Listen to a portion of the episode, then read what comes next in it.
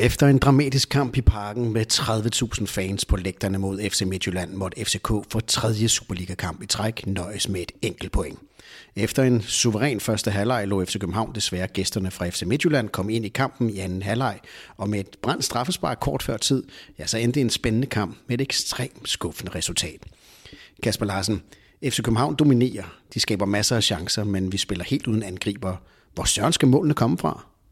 Nå, men der var jo mange steder, målene kunne være kommet fra i dag. Øh, det, det, det, det er sådan set ikke problemet i dag. Vi skaber rimelig meget, og øh, man kan sige, at et brændt straffespark er jo noget nær den største chance, du kan få.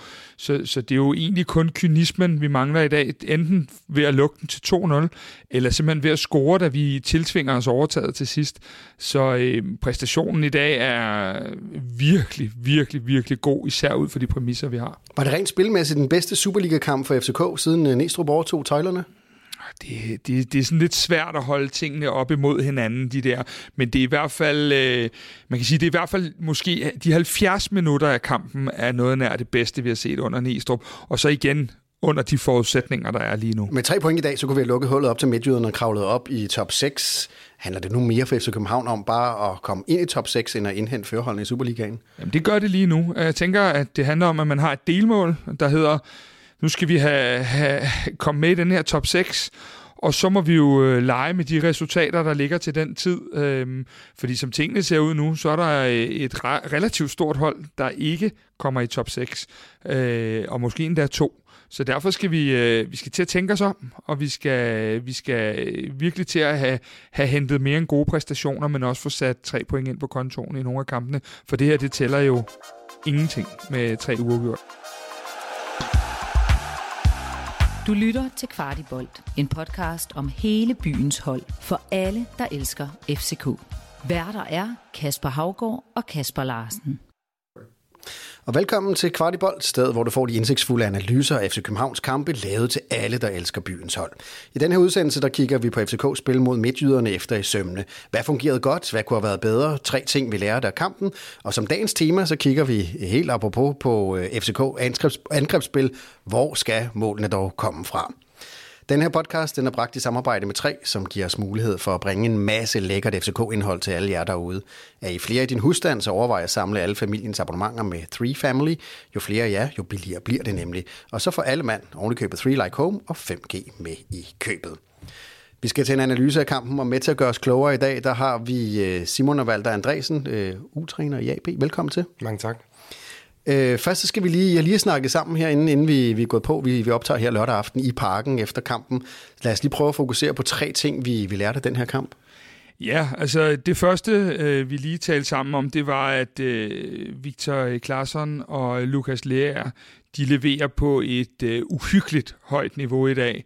Øh, det er to internationale spillere, der skal bære holdet hver gang, og der må man bare sige, at de præstationer, vi så i dag, på hver deres måde, øh, Klaassen som, som øh, playmakeren, og Lukas som, øh, I skal lige huske, han har spillet 120 minutter for, for hvad hedder det, øh, tre dage siden.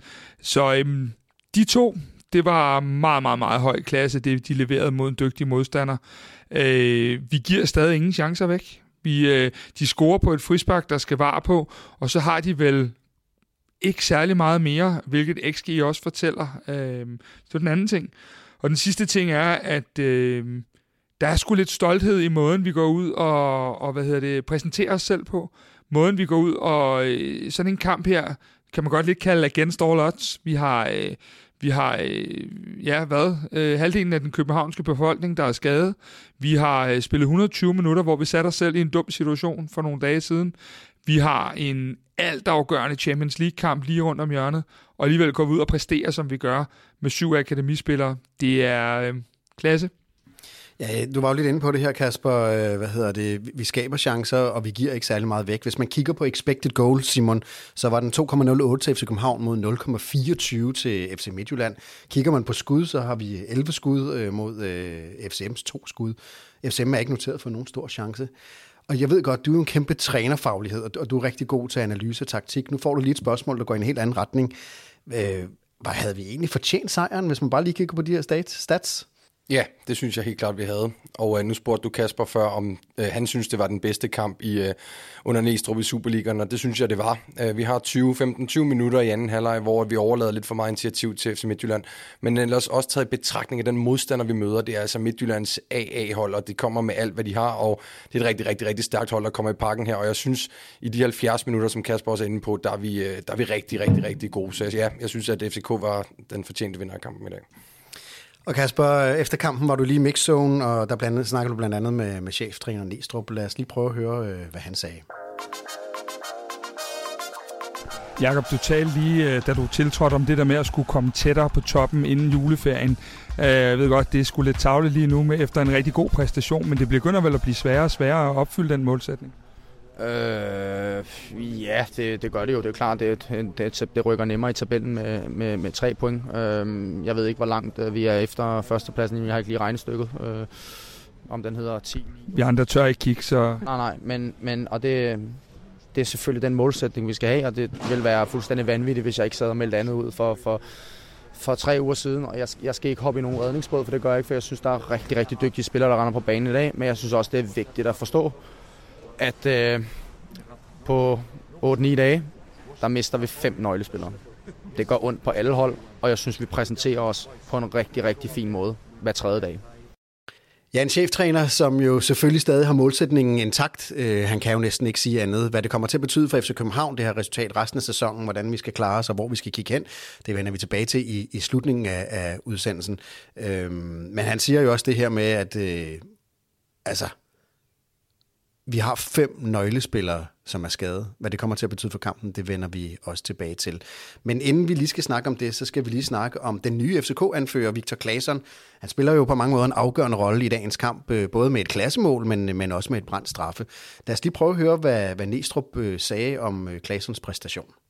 Jakob, øh, nu, nu bliver der jo talt rigtig meget om det her straffespark, naturligt nok, men kan du ikke prøve at sætte et par ord flere, eller et par ord mere på Victor Klaarsson, fordi som jeg så det i hvert fald, så var det en præstation på internationalt topniveau. Jeg synes, Victor, jeg synes, jeg synes simpelthen, han er så god. Jeg synes, han er, han er, han, er, han er stærk i duelspillet, øh, fordi det kan du ikke undgå i, i de her topkampe også, men jeg synes, han er god i mellemrummet, jeg synes, han er boldsikker, jeg synes, han spiller, han kan give os et, et godt flow med kuglen, han kommer i feltet og scorer, og så er han bare altså, han er bare alt det, vi gerne vil have, en FC København skal være. Han er en topholdspiller i en svær situation, og der er ikke nogen, jeg under mere øh, at, og kunne have sparket den der ind til, til sidst. Så vi er rigtig, rigtig tilfredse med, med Victor, men igen, som jeg siger, jeg synes også, altså, jeg synes også virkelig bare, at Lukas han er, han er begyndt at steppe øh, alvorligt øh, op, men på en anden måde.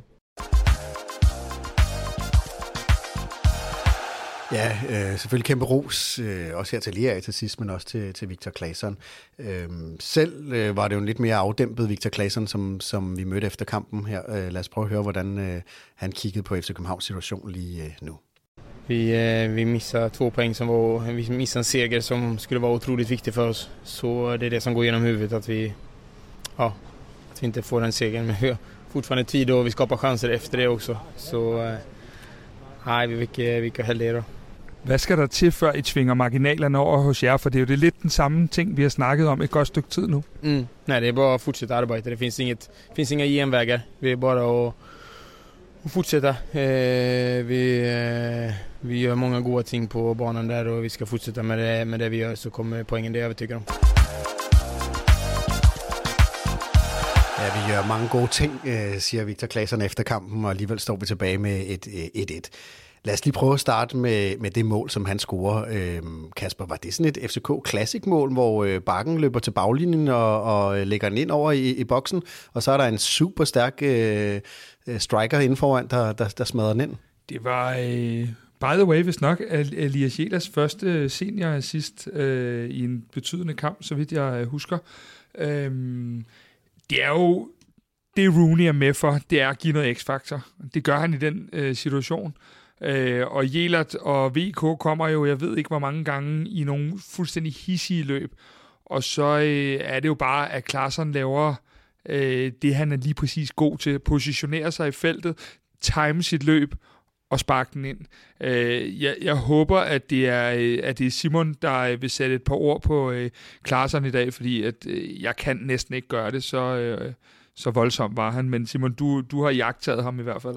Jeg synes, det var rigtig dejligt at se ham tilbage på hans øh, naturlige position, eller i hvert fald også der, hvor han selv føler sig, sig bedst. Øhm, der er han bare der er bare noget ekstra. Altså, han har jo gjort det rigtig godt, når han har spillet på sidste linje op som nier, men det, han er, altså, hans, hans bedste position er længere tilbage, fordi han netop kan komme fra næste geled, og han kan time de løb ind i feltet, som Næstrup også er inde på. Han kan spille i mellemrum, han er stærk, øh, han er en god duelspiller.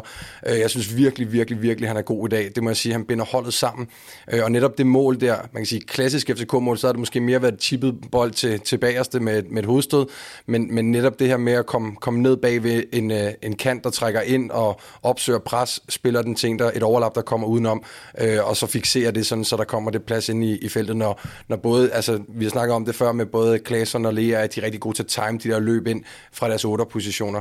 Så et fantastisk mål og en fantastisk præstation af Klaasen i dag er han øh, vokset lidt med opgaven, forstået på den måde, man kan sige, der er rigtig mange af de stærke spillere, som er ude, øh, som jo ellers kulturmæssigt og, og spilmæssigt ligesom øh, definerer FC København.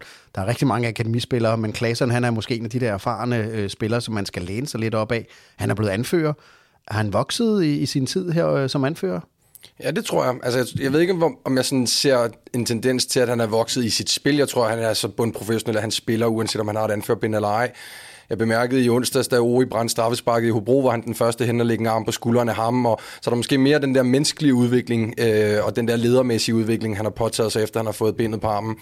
Øh, men han er, han er knalddygtig, og det har han været lige siden dag, jeg synes, han, han er kommet til klubben. Jeg synes, det der sådan øhm, karakteriserer Victor Claesson, det er, at han også har et tårnhøjt bundniveau. Altså jeg kan godt huske, at man har set kampe, hvor man tænker, okay, han er måske ikke den bedste på banen, men alligevel, jeg kan ikke huske, at han har spillet sådan kampe, hvor han har faldet helt igennem, hvor man tænkte, åh, oh, der var Victor Claesson dårlig. Øhm, så jeg tror mere, det er hans øh, tilstedeværelse øh, uden for banen, som leder på banen, altså det menneskelige, også over for mange af de her unge spillere, som vi øh, spiller med både af nød, men også fordi de gør det rigtig godt. Der ser jeg i hvert fald en udvikling der. Simon, hvis jeg nu siger, at der var elementer i hans spil i dag, som vi muligvis ikke har set på så højt et niveau før. Er jeg så sådan øh, bare lige lidt øh, efter kampblæst, eller jeg synes, det er noget af det bedste, jeg har set for hans fødder endnu i hvert fald. Men hvad, hvad tænker du?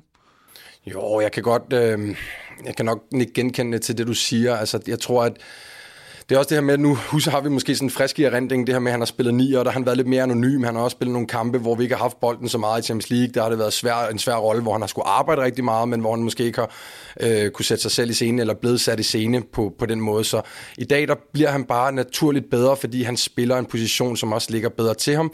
Øh, vi har altså også en, en Havkon og en Lea, som gør, at han ser god ud i dag. Havkon, han arbejder rigtig, rigtig godt. Han falder meget langt ned fra sidste linje, som gør, at nogle af de rum kommer, som øh, klasserne og Lea kan tage bag ved sidste linje. Han har også nogle, hvor han får dem inde i mellemrum, hvor han både er stærk i forhold til at søge kropskontakt, men også vende i banen og spille fra der. Jeg, det, jeg er nok også måske sådan lige lidt øh, øh, svag på min hukommelse i forhold til at huske, om det er det bedste. For jeg synes, han har været god i andre kampe også. Også i starten, da han lå på kanten, øh, da han kom ind på venstre kanten, før Mo var kommet hjem. Men, øh, men i dag, det var helt klart øh, deroppe af. Han spillede jo fremragende, men lad os lige prøve at tale om ham som anfører, fordi Næstrup har jo rystet øh, puljen, øh, i, i anførpuljen der, hvem der er med, og har gjort ham til, til, til kaptajn. Lige sådan umiddelbart vurderet, øh, så er han jo ikke sådan en klassisk kaptajn, fordi når du ser ham ude for banen, er han jo, hvad hedder det, en meget roligt øh, gemyt, en, en meget rolig, meget sympatisk øh, svensker. Øh, er han den rigtige anfører for FC København? Jamen, vi har jo talt rigtig meget om det der med, at der er forskellige ledertyper. Øh, det er vi jo noget af det, vi har berørt rigtig mange gange i podcasten. Øh, og man kan sige, når du får det, som Simon også siger, med at du, øh, at du får en, en type, der aldrig falder igennem, som altid performer i en eller anden grad, øh, og som altid sætter holdet forrest, øh, så, så kan du ikke bede om meget mere. Når han så yder mere, øh, udtaler sig til pressen øh, ydmygt og øh, velovervejet, og øh, altid som en god øh, repræsentant for klubben, øh, så kan man jo gå ind og diskutere for nu af til juleaften, hvad er en god anfører. Øh, men han er i hvert fald lige nu et symbol på det i København, jeg i hvert fald godt kan lide. Og jeg synes, at han er en klassespiller, en klasse personlighed, øh, og, og virker til at have den, en stor respekt hos de andre spillere, hvilket jo er en af nøgleordene, når du skal kigge på en anfører. Han øh, spiller i hvert fald fremragende i dag, men desværre så kommer jo den her malur de bærer, som vi også bliver nødt til at tale om. Det er, han tager i hvert fald øh, anførerbindet øh, hvad hedder det, til sig. Han øh, tager bolden, han gør ham, der går op og styr, skyder straffet. Der er rigtig mange unge mennesker, øh, der er ekstremt meget pres på. Det kan blive kampafgørende, det her. Og så brænder han for helvede, så brænder han. Det er fandme ærgerligt, det her, ikke? Øh, undskyld, jeg banner. Øh, men han brændte jo også på et straffe i Herning. Øh, han brænder her i dag. Øh, er han den rigtige til at sparke straffespark? Oh, det er et godt spørgsmål. Det er, altså man kan sige, jeg tror jo meget på personligt, at det at skulle sparke et straffespark, når du er professionel fodboldspiller på det her niveau, som de alle sammen er, så er det jo noget, de alle sammen kan. Alle skal kunne score på et straffespark, når man, øh, når man er på den her hylde. Og så er det meget det mentale i det. Altså, der synes jeg måske, det er det rigtige valg. Altså, når man kigger på, at vi har syv spillere på banen, der er årgang 02 eller yngre, øh, fra, fra, der er kommet igennem fra Akademi, og, og så kunne det have været ham, det kunne have været Lea, øhm, som, som var nogle af de få på banen, der har, har, havde lidt mere sådan, øh, øh, lidt mere erfaring og, og, og lidt mere voksen rolle derinde. Øhm, Klaseren er måske ikke en, der slår mig som den, der har den allerbedste sparketeknik. Altså, han, øh, han har nogle andre øh, kompetencer, som hans spidskompetencer, hvor jeg ikke synes, at det er hans afslutningsspil, der sådan er hans spidskompetence. Så man kunne måske godt have valgt noget andet, men jeg synes også, det viser også mod, selvfølgelig er det dårligt sparket, du skal ramme målet på et straffespark, men det viser noget mod, og det viser også, at han tager ansvar i en, i en situation der sidst i kampen, ned foran sektion 12, og så, øh, og så man brænder, det er, jo, det er jo som det er det er jo altid nemt, når vi sidder her nu. Så var der 10 andre, der skulle sparket før ham. Det er jo øh, ind, ind, indlysende. Øh, man kan sige, det er jo lidt dyrt, de her point, vi har mistet mod øh, FC Midtjylland med, med to brændte straffe. Øh, det, det er selvfølgelig rigtig, rigtig skidt. Men, men, men igen kan man sige, når du spiller med syv af dine egne øh, akademispillere, så er der nogle af dem, øh, nu er vi jo blevet præsenteret for den nye strategi i går, hvor at der bliver fortalt, at der er nogle stjerner, og der er nogle talenter. Og der er det klart, at når du er i spidsbelastninger, så er der en grund til, at du har spillet 80 landskampe for Sverige, og skal tage sådan et ansvar. Øh, nu blev han så spurgt dernede, øh, Victor Claesson, øh, om, om, om han sparkede næste gang, og det, øh, det, det lød det ikke lige til, vil jeg så sige. Men har øh, det nye FC København her, øh, har vi lidt et problem i forhold til, til straffe, fordi vi har haft mange sikre strafbarskykker undervejs. Men lige nu står vi med et hold, hvor det ligesom det er svært at pege på, på dem, der naturligt skal, skal udnytte det der. Nu havde vi jo en Jonas Vind, som var fuldstændig fremragende, og, øh, og ham har vi selvfølgelig ikke mere. Så, så hvem er øh, FC Københavns strafbarskytter fremover? Jamen altså, det, det er jo et godt spørgsmål, øh, og jeg, jeg, jeg er sådan lidt tak. på dyb... Ja, det blind høne. Øh, hvad hedder det? Øh, hvad hedder det? Nej, jeg, jeg vil sige det sådan, at, at hvis man... Man kan, man kan kigge på to ting i et straffespark, som jeg lige ser det. Og det ene, det er, øh, hvad hedder det, at man kan kigge på en sparketeknik. Og når jeg kigger på sparketeknik, så, er det, øh, så, så kigger jeg meget på Christian Sørensen, jeg kigger meget på, øh, på Isak Bergman Johannesson, fordi det er også de to, jeg synes, der måske lige nu har den bedste sparkteknik i, i ligaen. Eller ikke i ligaen, undskyld, hos FC København. Øh, når jeg så kigger på, øh, på, øh, på det rent mentale, så er det nogle gange været fint, hvis det er, at, at det er en, der har det der lidt no-nonsense. Og, og der har vi jo to i truppen. Den ene ligger bare ham tror jeg ikke lige kommer op øh, med de fødder og sparke straffe, og den anden det er Dennis Vavro. Så jeg kunne godt forestille mig, at Vavro kunne blive straffesparkskyt, når han kommer tilbage, fordi han er så tilpas kold et vist sted. Øh, fordi det er de to facetter, jeg ser i et straffespark. Øh, men, men det er jo lidt paradoxalt, at vi brænder tre i åbent spil i træk, øh, og så scorer knastørt og sikkert i straffesparkskonkurrencen i Hobro på alt. Øhm, det er jo lidt et paradoks på en eller anden led. Øhm, men igen, et straffespark er for mig aller, allermest en, en psykologisk ting. Øhm, og der kan man jo altid vurdere, skulle man have, have den samme spiller, der lige har brændt på Løssel, øh, eller det vil så sige, at Løssel har jo ikke taget nogen af de to, men i hvert fald ikke ramt målet på Løssel to gange i træk. Det ved jeg ikke. Jeg, jeg kan sagtens stå på mål for, at Victor Claesson sparker i dag i hvert fald. Han sagde efter kampen her, at hans øh, taktik i forhold til, til straffet var, at han havde besluttet sig for, hvor han skulle sætte den til at starte med. Øh, så han kiggede ikke på målmanden, så han, han gik bare efter at sætte den derude. Øh, og det var jo så overspillet. Det, er jo, øh, det var virkelig ærgerligt. Øh, og var jo også, kan man sige, og det kommer vi tilbage til, det var jo tre vigtige point, vi kunne have taget her, øh, som jo var øh, oplagt. Og hvis han havde skudt på det strafspark, så lover jeg dig for, at så havde vi jo siddet her og råbt og skrevet øh, og udpeget ham til at være verdens syvende vidunder. Ja, der er jo faktisk også den pointe med straffespark. DBU begyndte for et par år siden, og nu, øh, hvis jeg lige skal bringe mig selv og, og, og min kasket ind i forhold til at være U19-træner ude i AB, så begyndte man i både U19-ligaen og U19-divisionen at afgøre uafgjorte kampe på straffespark, fordi man gerne vil indsamle empiri i forhold til netop det her med, om man kigger på målmanden, eller om man har besluttet sig på forhånd. Og nu nævnte du selv det her med, at Klaaseren havde besluttet sig på forhånd.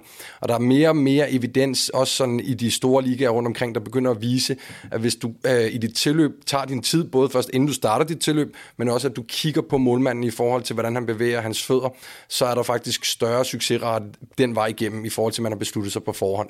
Og det er noget af det, som jeg ved, DBU også går, øh, går ind i. Man så, så jeg skal lige forstå det, så der er større succesrate, hvis man øh, observerer undervejs og ikke ja. har besluttet sig? Ja, der er jo en god case over for Brentford med ham, Ivan Tony, der, der har øh, scoret på, jeg, jeg tror det er 22 og 23, eller en helt vanvittig øh, succesrate i hans karriere. Øh, han har forfinet det, og jo mere han har forfinet det, jo, altså, jo bedre er det blevet. Og man, man går ligesom ind, det var faktisk efter, at Danmark røg ud til Kroatien i VM i 18, der, hvor DBU gik ind og prøvede at søsætte det her projekt, hvor siger, vi har brug for noget mere empiri, vi har brug for mere data i forhold til at finde ud af, hvad er det, der gør en god strafsparkskytte. Fordi nogen har den der øh, tro, at hvis bare jeg sparker hårdt nok, hvis bare jeg beslutter mig på forhånd, så er det ligegyldigt. Og det er også rigtigt i nogle tilfælde, men man begynder faktisk at se, at hvis man har, øh, hvis man har det der rolige tilløb, hvis man øh, tager sin pause, inden man starter tilløbet, og man så kigger på målmanden, øh, Ivan Tony, han bruger det der citat, bolden flytter sig ikke, og han er dygtig nok til at vide, hvor han skal sparke, så han behøver ikke kigge ned på bolden, han skal bare kigge på målmanden. Øhm, så det kunne være noget, der også kunne trænes i forhold til, at man, hvis man ikke har en helt oplagt skytte nu, at der måske nogen, der kan prøve at, at, at træne det også på banen. Det er godt. Den øh, information må vi lige give videre til, til FC København, ikke? Øh, ja. Jeg tror, at PC og teamet lytter med, eller det håber jeg, de gør. Ja. Hvad hedder det? Jamen altså, på mange måder øh, var det jo en fremragende første halvleg. Øh, vi spiller virkelig godt. Vi kreerer chancer. Øh, vi scorer et mål. Øh, og, og bedst af alt, så holder vi også øh, FC Midtjylland for, for at score. Øh, hvad var det der, øh, Simon, hvad var det, FCK gjorde så godt i første halvleg? Men først og fremmest, jeg synes, at de gik ud og tog initiativ. De gik ud og, og tænkte ikke for meget over, at de havde 120 minutter i benene, og var ikke bange for, at der måske ville være noget konditionelt, der løb op øh, til sidst. Altså, de gik ud og mødte dem højt, de pressede dem højt, Øhm, og jeg synes tit, at Midtjyllands øh, fase 1 blev, blev lange bolde, og det var de rigtig gode til at samle op. Så det her med, at FCK havde bolden mest, der var en god ro, der var en god, øh, de spillede med mod, synes jeg, de turde også at splitte øh, Midtjyllands kæder. Jeg synes, der var nogle rigtig, rigtig gode bolde til de her otter i halvrum, øh, der gik øh, på enten øh, splittede midtbanekæden, eller gik på siden af Midtjyllands midtbanekæde. Og øh, det er med til ligesom at skabe den her første halvleg, hvor Midtjylland aldrig rigtig får et greb om kampen. Altså Midtjylland blev øh, trukket eller skubbet meget tilbage. De kom ikke op i et højt pres, og Midtjylland fik heller ikke taget noget tempo på bolden. Og det synes jeg var en af grundene til, at FCK var bedst. Det var fordi, at de havde øh, mod og initiativ, og at de faktisk også gik op og mødte dem i et øh, forholdsvis højt pres. Jeg, jeg tænkte jo lidt inden, hvad hedder det, jeg er jo sådan lidt bange for, fordi Midtjylland er jo et fysisk ekstremt stærkt hold og kan være gode til at mose. Og vi stiller jo med nogle, øh, nogle små fyre blandt. Øh, der er jo en, en Haukan, der er en Jeler, der er en, en Rooney. Altså, det er jo ikke et hold, der skal ud og slås i hvert fald, så de skal jo øh, spille. Men, men den første ting, i forhold til den analyse, Simon han har givet, den første ting, det er, at der bliver truffet et valg ude på trænerbænken. Og det valg hedder, at vi ønsker at diktere og dominere kampen. For havde vi ikke ønsket det, havde vi ønsket at, at, at, at stille os ned og tage imod og spille på, på omstillinger, så vi aldrig startet med, med Rooney og Darami på samme tid. Så vi tager et aktivt valg ved at sige, at det er ikke Isak, der skal ind og løbe og være den der dygtige presspiller. Vi skal have en spiller ind, der kan udfordre, som kan holde FC Midtjyllands baks øh, stangen. Øhm, og, og det lykkes vi med rigtig, rigtig godt i første halvleg. Og det, der er så imponerende, det er jo det der med, at vi samtidig med, at vi dikterer spillet, så er det jo, at, at, at det, som vi ellers har set rigtig meget tidligt efterår, det er, at hver gang modstanderne så kommer over på vores banehalvdel, så lavede de chancer. Jeg husker, at FC Midtjylland har tilløb til én chance i første halvleg, og det er Jæler, der laver sin måske eneste fejl, hvor at øh, FC Midtjylland så kommer i, øh, i, en, i en lidt gunstig position. Derudover så skaber de jo intet selv, og det er jo altså spillere som Isaksen, Kabar, øh, øh, Anders Dreyer. Det, det, det er jo ikke øh, nobodies, de her. Det er dygtige, dygtige spillere, FC Midtjylland bringer ind, øh, som vi lukker helt ned. Øh, og nu igen, det bliver jeg ved med at gøre i dag, kom tilbage til strategien i går. Vi skal have en strategi, øh, fortælles der fra klubbens side, hvor at vi altid er båret af at være et, et hold med individualister på toppen det er jo lige præcis det, vi ser i dagens kamp, at vi agerer som et hold i en utrolig svær presset situation for, for trænerteamet og holdet. samtidig med, at vores individualister, Mohamed Arami og, og hvad hedder han, Rooney, de udfordrer, og så har vi så øh, den der øh, fantastiske spiller inde i midten, Victor Claesson, der, øh, der, øh, hvad hedder det, der, der så øh, er kremen på det her. Men lad os prøve at kigge på nogle af de unge øh, individualister. Rooney fik jo en plads i startopstillingen i dag. Hvad er det for en dimension, han, han giver i dag til FC Københavns spil? Ah, Jamen, jeg synes, han spiller en god kamp i dag, Rooney. Øh, efter han spillede måske en lidt øh, dårligere kamp i Hobro i øh, onsdags, hvor han også blev pillet i, øh, i pausen. Og jeg hørte Næstrup sige inden kampen, at det var også på baggrund af de to præstationer, han har haft, øh, hvor han er kommet ind og scoret mod øh, Nordsjælland og mod øh, Brøndby, at han fortjente at starte. Og jeg synes også, som Kasper siger, det her med, det viser også noget mod derudefra i forhold til dispositionerne på holdet, at sige, okay, vi starter simpelthen med to kanter, som har deres primære kompetence i det offensive.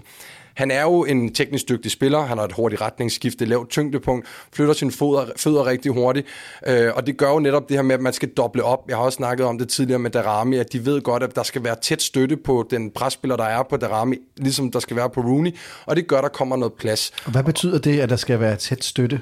Jamen det betyder egentlig, at ham, der er i pres, der er den spiller, der er nærmest presspilleren fra Midtjylland. Lad os nu sige, at venstreback Paulinho er i pres på Rooney, så skal Svirchenko ligesom skubbe langt ud, eller der Isaksen er tvunget til at komme med ned for at følge overlappet for Jelert, som han jo så ikke får gjort på målet.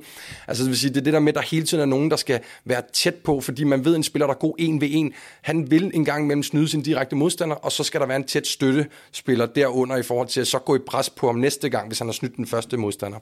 Øhm, og det er jo noget af det, som Rooney han bringer. Og, øh, og jeg synes, han kommer ind, han er også tæt på, han har et rigtig, rigtig, rigtig flot langskud lige på kanten af feltet, hvor han er tæt på at sætte den op i øh, under overlæggeren.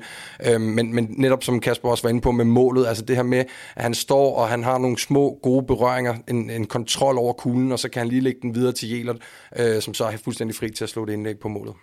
Nu fik han jo så ikke scoret i dag, men, men spillede vel en rigtig god kamp, ikke?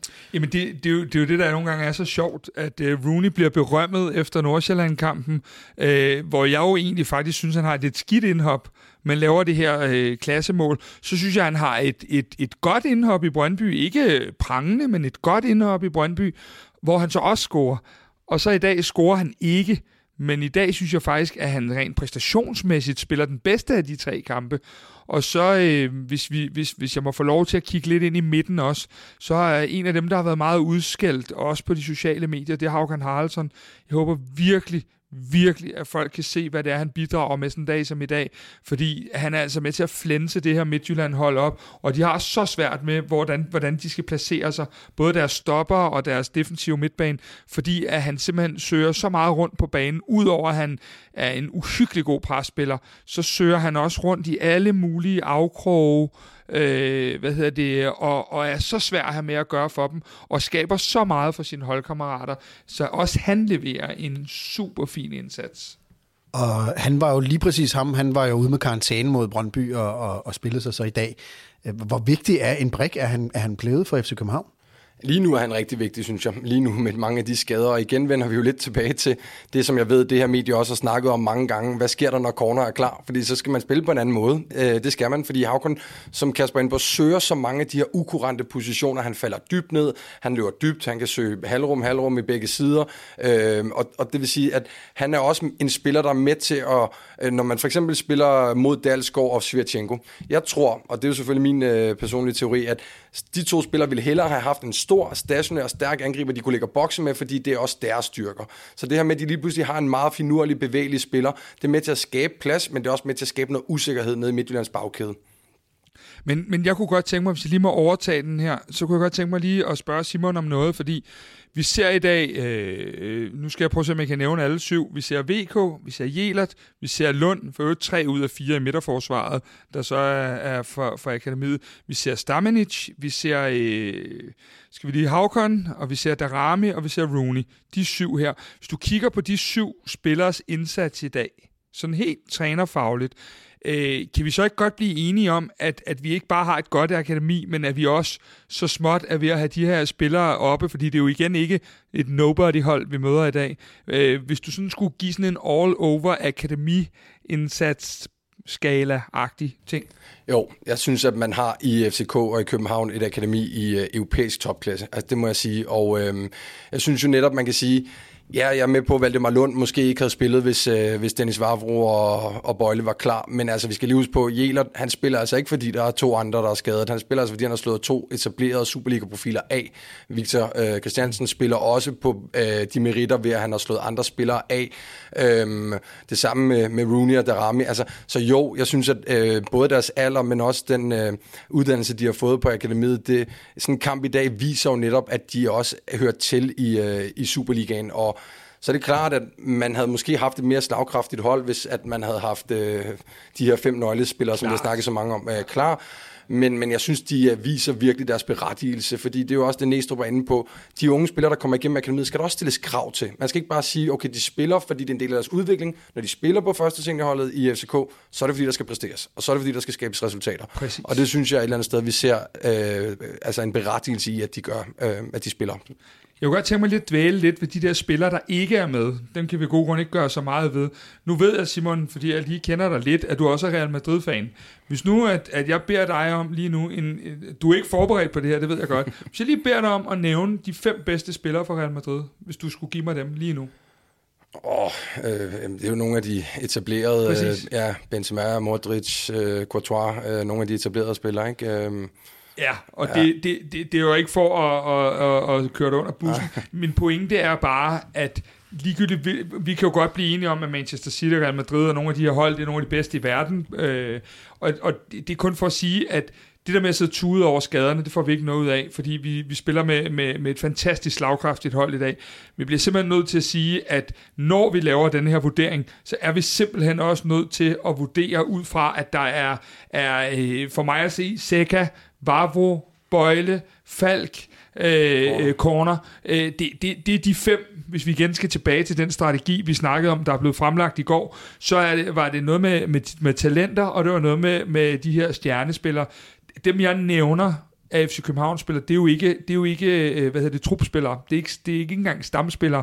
Det er dem, der skal bære holdet i en kampagne med Champions League, om, og, og en kampagne med Superliga, øh, hvor vi skal op og ligge det op, hvor det, det batter. Det, det er vi simpelthen nødt til. Vi kan, ikke have den, vi kan ikke undgå at have den præmis med. Selvom at det kommer til at lyde som tuderi, øh, så, så er det simpelthen en præmis for at, at give de her præstationer hver tredje dag i øjeblikket. Vi sidder her lørdag aften, øh, hvad hedder det, der, der, der er under tre døgn, til vi, øh, til vi er færdige med at spille nede i Sevilla igen. Altså, det, det, det, det er virkelig klasse at kunne, kunne lave sådan en holdpræstation, som vi gør i dag. Og så vil jeg lige vende tilbage til, til, til Haraldsson, fordi det er jo også det her med, jamen han er en ung akademispiller, og han har selvfølgelig også været svingende i præsta- sine præstationer. Altså det virkede som om FC Midtjylland havde som taktik, at de ville kyse ham. Altså i løbet af de første halve time blev han sparket ned, i hvert fald 3, 4, 5 gange, og det var ret voldsomme spark. Øh, og der var ikke en eneste gul, der eksempel blev givet rigtig mange gule kort i, i, i dag. Så blev der ikke sat ind med det der. Og jeg ved ikke, om det var en, en taktik, men det lykkedes i hvert fald ikke, fordi han rejste op hver eneste gang, og virkede ikke som om, at han var en lille dreng, der, der var ude og spise med de rigtig store drenge. PC svarede dybest set på det i går, da vi var til pressemøde, og han sagde bare, at øh, der er en grund til, at vi kigger mod Island, når vi kigger på de her talenter. De har altså en, øh, en psyke og en, øh, en, en arbejdsomhed og en jernvilje i alt, hvad de laver. Og det kan du se, øh, Havkon øh, bliver jo ret tit ikke kun i dag, men generelt får han tit en hård medfart. Og øh, altså, nu har jeg lige stået ved siden af ham ude på træningsbanen i går. Øh, det er jo både Simon og dig og mig, Kasper, vi spiser jo sådan en som Harald sådan til, til morgenmad eller noget, der ligner. Han er jo, han er jo en, en, en lille dreng at se på, men han er altså bare øh, tough. Altså, han rejser sig, og der er ikke noget piveri der. Det er, det er, en, en særlig mentalitet, at vores øh, islandske spillere har, og den er, den er virkelig brugbar øh, for sådan et projekt her. Og så skal vi lige vende øh, den sidste spiller i offensiven, som vi ikke har snakket om, men som jo også er en spiller, der virkelig har spillet sig op over det sidste stykke tid. Det er Mohamed Darami. Øh, Simon, øh, hvordan synes du, han klarer øh, kampen i dag? Jeg synes, han har en, øh, en af sine bedre kampe i dag. Øhm, det er der ikke nogen tvivl om. Jeg synes, han virker tændt og motiveret og initiativrig, og netop det her med, at Øh, Mo er bedst, når han udfordrer. Når han tager sin en ved en, når han bruger sin fart, når han kommer rundt om sin modstander, eller i hvert fald konstant og hele tiden forsøger på det. Fordi jeg synes faktisk også, at øh, Mads Dørtykosen spiller langt hen i kampen, en ret fin kamp over for Derami i forhold til at få bak af på, bakket af på ham, øh, lugt de rum, som han gerne vil løbe ned i bag ham, øh, og så indtil han selvfølgelig så lige bliver sat på den vending inde i strafsparksfeltet, hvor han laver, laver straffesparket. Men jeg synes, at han var, øh, jeg, jeg synes, man så også en ild i øjnene. Han, han er også sådan lidt efter dommeren på nogle af de kendelser, hvor han bliver flået rundt. Altså, Svirtjenko tager nærmest på et tidspunkt brydegreb på ham i en, øh, i en omstilling. Ikke? Og øh, så jeg synes, Mo er god. Jeg synes stadig, Mo er forsvingende. øh, og jeg synes gerne, jeg vil se en kontinuerlig øh, god, eller nogle kontinuerligt gode præstationer fra Mo, øh, fordi jeg synes, at det, at det er for meget op og ned fra ham lige nu. Men i dag, der synes jeg, at han var, øh, han var udfordrende. Jeg synes, han var initiativrig, og jeg synes også, at han er med til at skabe, øh, eller han er, han er en af grundene til, at vi, vi skaber så meget, som vi gør i vores offensiv. Der bliver lavet et straffespark på ham, som selvfølgelig øh, bliver, bliver, til, ja, bliver til et straffe, som vi så brænder. Men der er jo to gange, hvor han jo faktisk nærmest spiller sig fri, og bliver jo revet ned, øh, giver gul begge gange. Men det var jo sådan her, hvis han ikke var blevet væltet om kul der, kunne det være blevet til gigantiske FCK-chancer. Og jeg ved godt, der er ikke noget i fodboldreglerne, der kan give øh, orange, fordi det er klart, de var ikke til rødt, men de var jo til langt mere end gul, fordi det er to øh, omstillinger, som jo er, altså, man, man, man sidder jo fuldstændig, hvordan skal vi nogensinde spille os igennem, for de kan bare lægge den ned. Den der, den bliver nok klippet ud på Twitter, og øh, den, den, den får du nok lov at blive hængt ud på den der i morgen. Det er fint. Men jeg vil gerne lige øh, kommentere lidt på den der, fordi normalt synes jeg jo ikke, at vi plejer at tale særlig meget om modstanderen i, i denne her øh, podcast. Men øh, nu skal jeg prøve at sige det øh, på, på det pæne sprog, jeg jo nogle gange besidder. Jeg synes ikke, at når FC Midtjylland kommer herover, at de, øh, at de fremstår som et særligt sympatisk hold. Jeg synes, der er en masse situationer, og det kan sagtens være, at jeg har fanbriller på, og, og det er der slet ikke noget galt i her. Men øh, jeg synes, der er en masse situationer, der, øh, der, der, der ikke øh, sådan er i det, man kalder spillets ånd.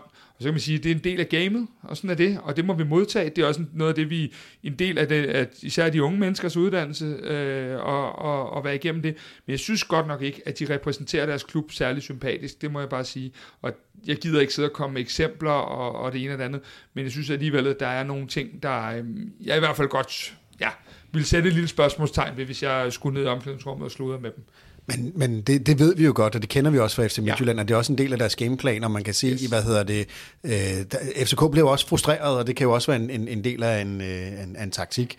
Øhm, og så kan de sikkert også komme efter os og sige, jamen prøv at høre, der var jo Kuchola, der lavede hands på noget, der også kunne blive en kæmpe øh, oh, men jeg tænker ikke på sådan nogle ting. Jeg oh, tænker mere på, på nogle af de generelle ting. Altså jeg tænker, jeg tror det var øh, Paulinho, der, der forsøgte at, at udrydde ned og se, øh, og, og sådan nogle ting. Jeg synes, de har mange af de der lidt små unåder.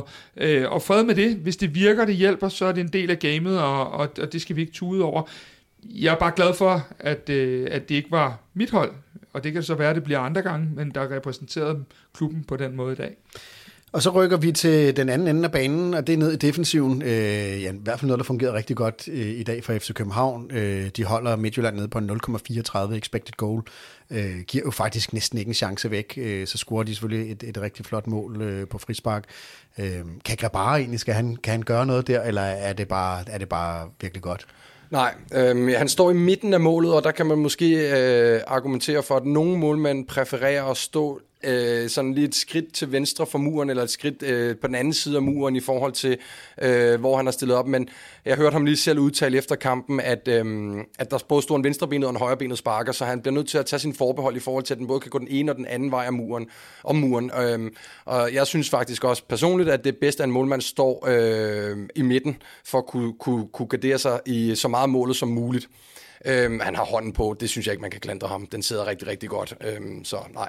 Ja, der er ikke så meget at gøre der. Et rigtig flot mål. Øh, ja, man sad jo lidt i spænding, fordi der skulle jo var til for lige at se, om den var helt ind over stregen, men den så ud til at, at være god nok. Men lad os lige prøve at kigge på det her. Altså, vi holder et øh, FC Midtjylland, som kommer med fuld besat stjernehold. Meget kreative, farlige spillere fremme. Øh, nogle store spillere, en Kabar, man skal slås med. Øh, vi har, øh, hvad hedder det, Isaksen, vi har Drejer. Hvad, hvad, er det, hvad er det FC København-defensiven lykkes med, når vi, når vi holder dem fra, fra, fra stort set fra chancer? Jamen altså, en rigtig stor ting er det, det for mig at se, det, det er sammenhængen i holdet.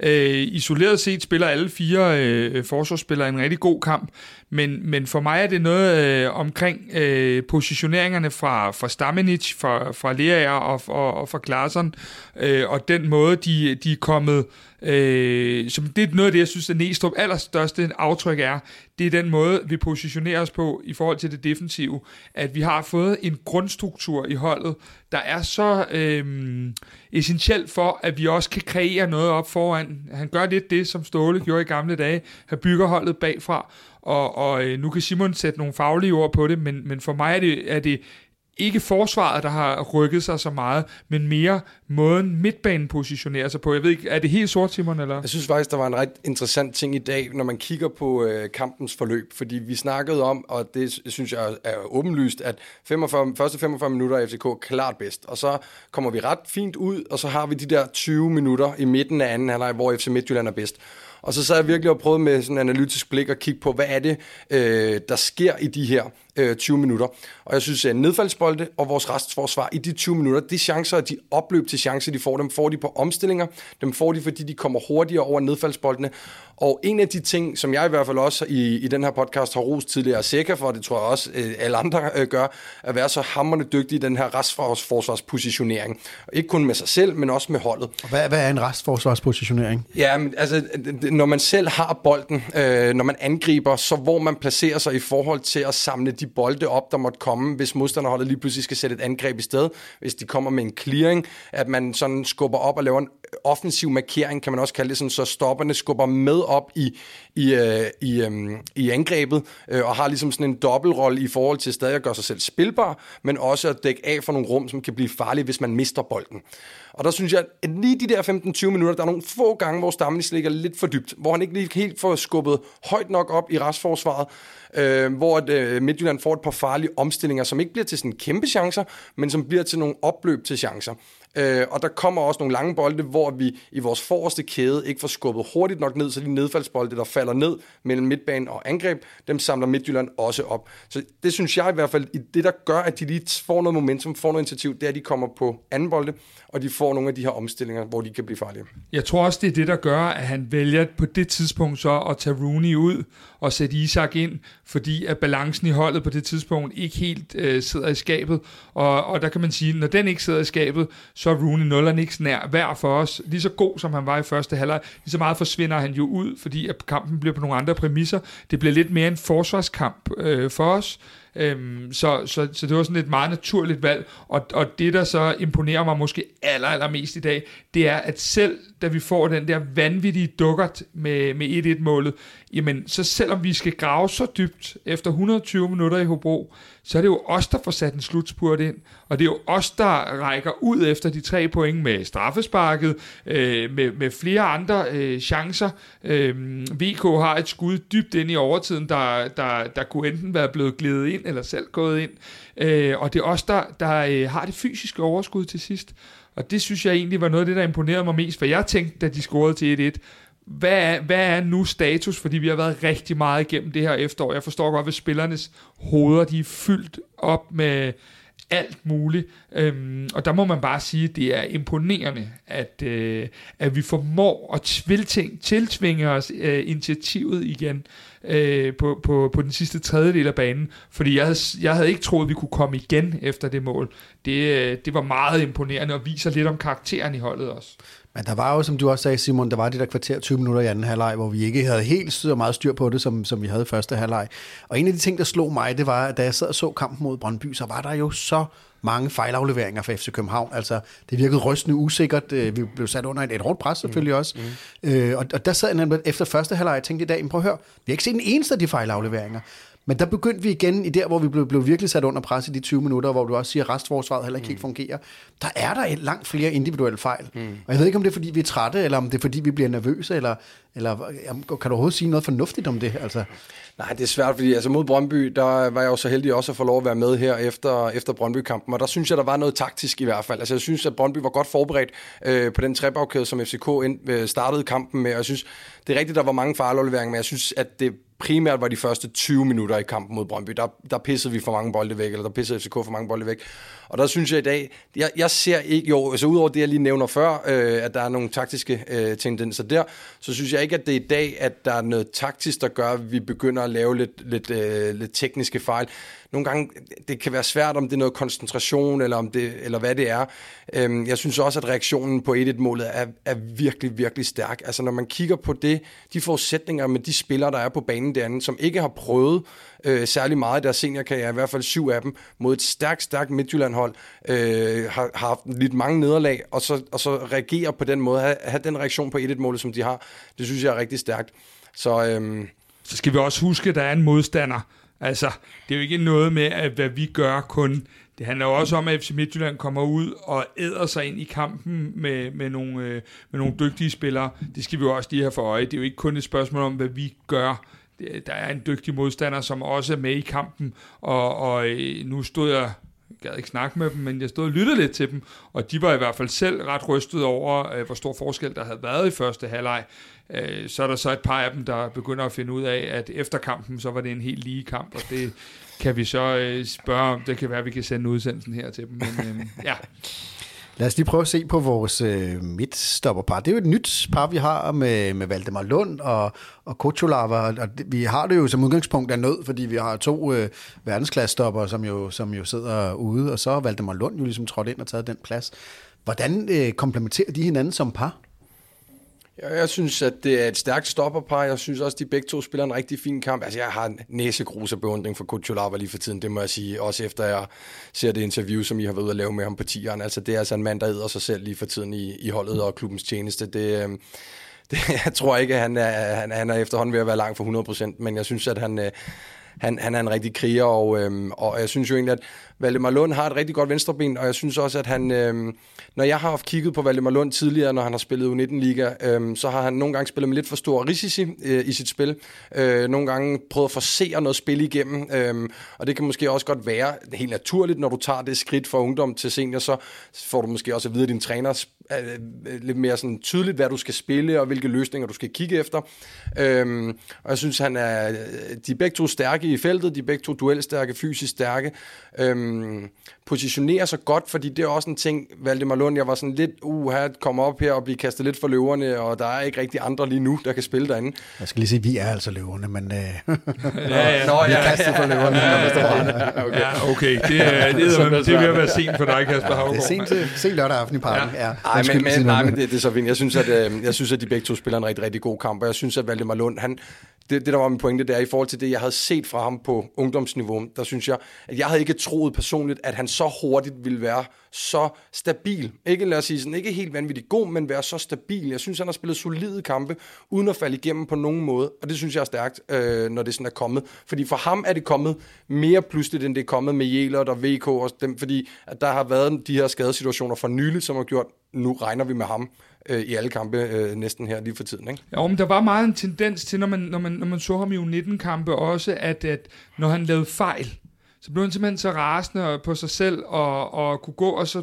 begyndte han at skændes med dommeren og modstanderen og medspillerne og træneren og så videre, og, og, og så videre. Det her virker det lidt som om, at han har fået hovedet mere med, øh, og med det mener jeg, at, øh, at, at det, det, det er som om, at det skifte fra, fra ungdom til senior også har givet ham den der, øh, kan man sige, den der øh, ro øh, i forhold til at komme op et sted, hvor man godt ved, at der skal præsteres, og, og at, at, der, at han har simpelthen ikke råd til at gå og brænde sig selv af, øh, som han havde i, i U19-rækken, hvor han jo bare var, der var han bare bedst. Mm. Øh, det er han ikke heroppe, der skal han kæmpe for det, men til Valdemar Lund, der bliver vi også nødt til at sige her, at øh, klubben er også i en situation lige nu, hvor de skal til at finde ud af, hvad de vil med Valdemar Lund. Fordi Valdemar Lund har en kontraktsituation, som, øh, som udløber øh, inden for der, hvor man siger, at den enten skal forlænges, eller også skal han sælges. Så de skal finde ud af nu, om de er i gang med at lave en, øh, en, en Premier League-spiller til om 2, 3, 4 år, eller om øh, de går andre veje og, og, øh, og vil have øh, nogle andre spillere, fordi han er ved at nå øh, et niveau og en alder, hvor han enten skal spille, eller også skal han ikke spille. Og hvis han ikke skal spille, jamen, øh, så har vi ikke noget at, at bruge ham til, fordi hans udvikling er ret markant lige nu. Så vi, øh, vi er nødt til at kigge ind i, at han skal, han skal have noget spilletid, eller også så, øh, så skal man vælge, om man ikke vil satse på ham. Jeg synes personligt, at han er enormt spændende, og jeg kan sagtens se ham skulle have masser af minutter, fordi hvis han kan levere det her allerede nu, hvor han blev kastet næsten, altså han har jo, mod Sevilla øh, spillede han nu 19, der var han altså på 19-holdet. Mm. Mm. Øh, da vi gik herover så, så spiller han så mod City, da det er det rigtige hold det, det, det er altså lidt, øh, det, det er jo ikke bare, øh, undskyld Lyngby og Horsens, men øh, det er jo ikke Lyngby og Horsens hjemme, vel? Det, det er altså en spiller, der kommer ind og får sin ilddåb. Og der må jeg sige, jeg er overrasket over, at hans hoved har kunne følge med, og det synes jeg er stærkt. Men Kasper, det er jo lidt af et dilemma, fordi nu har du selv refereret til en ny strategi. Vi skal have, hvad hedder det, stjerner, vi skal have talenter, øh, og væk med nogle af alle trupspillerne. Og han er jo talentet, men hvis en Vavro er klar, hvis en Bøjlesen er klar, så spiller Valdemar Lund vel ikke? Altså, øh, jeg tror, at konkurrencen er mere lige end det, øh, du giver udtryk for i dit spørgsmål. Øh, jeg tror, at Lund er ved at spille sig ind i en position, hvor der er en helt åben kamp mellem de fire midterforsvar. Det vi også skal kigge på, det er, at øh, hvad hedder det, den eneste af de fire, der så har lidt fart, det er, det er jo Vavro, der sådan, øh, har en god fart. Og det kan også blive en, en ting på et tidspunkt, at man vælger, at der i hvert fald skal være en af dem, der har fart. Men som jeg ser det, er de jo øh, øh, dygtige på hver deres område. Øh, Bøjle klart bedst med bolden. Øh, de andre tre klart bedst i, i styrke og duel. Øh, så, så, så jeg ser ikke, at der er øh, en naturlig stopperpar, når vi starter til foråret, hvis det er de fire, der ellers øh, spiller op i, i, i topform. Øh, så, så vil det være, også være kampafhængigt. Øh, og så vil det jo så også være dejligt, at man for eksempel i sådan nogle tilfælde som lige nu, kunne give Kuchulava en, en, øh, en pause. Fordi at se ham ude på tieren, han spiller på smertestillende i kampe, men til træning, fortalte han, der, øh, der spiller han ikke på smertestillende, og han ligner altså øh, seriøst en øh, på din alder, Kasper, når det er, han træner, og han går og humper rundt. Som, så han holder sig godt, kan Han holder sig rigtig godt, ja. Så det, det er altså en, der tager nogle, og han har spillet en måned på det her, det er altså en, der tager så mange tæsk for sit hold lige nu. Så øh, hvis nogen sidder med noget god karma derude, så er det i hvert fald øh, Davids vej. Øh, ingen tvivl om det. Men, men du mødte ham jo i går og lavede et interview, øh, og det ligger ude på, på vores kanaler, hvis man er interesseret i at, at se det. Men han er en spiller, som er fysisk øh, hvad hedder det, hårdt ramt i øjeblikket, men han skal jo spille, fordi der er ikke rigtig andre. Øh, er han i stand til at spille de her to kampe om ugen? Og hvis han ikke er, hvor øh, står vi så henne? Altså, vi, ja. vi, vi står for meget, meget, meget vigtige kampe. Øh, han skal spille mod Sevilla, og så har han karantæne mod Randers i næste uge. Så der kan man sige, der får han jo så øh, sit hvil. Han får den der uge fra, fra hvad hedder det, øh, fra, fra Sevilla-kampen og til Dortmund-kampen. Og, og der kan man sige, det er jo forfærdeligt, men øh, hvis jeg skal give den lidt god nyhed, så er det, at Vavro er begyndt at være ude på træningsbanen og, og se bedre og bedre ud, og jeg vil da ikke få et chok nu. Ja, nu træner de jo som sædvanligt ikke hele ugen, fordi at de skal øh, afsted. Men jeg vil ikke få et chok, hvis Vavro inden for en pæn tid var i, i, øh, i uh, truppen igen. Men Bøjle er 100% ude, det ved vi resten af året i hvert fald, og så må vi se, hvad der derfra sker. Vavro øh, træner stadigvæk ikke med. Kutulava har, øh, om ikke andet en karantæne. Øh, hvad, hvad er det for et midterforsvar, vi stiller med i næste Superliga-kamp? Altså er Vavro ikke klar, så havde det jo Kevin Dix og Valdemar Lund. Øh, og havde du sagt det i juli, så øh, havde du kunne høre noget ramlen i studiet og rumlen, mm. fordi så var vi faldet ned af stolen. Men øh, det, det er kendskærningerne lige nu, og øh, så må jeg bare sige, at øh, det, det, det, det er simpelthen et vilkår, vi spiller under lige nu, og det er der ikke noget at gøre ved. Vi, vi skal på juleferie med nogle flere point.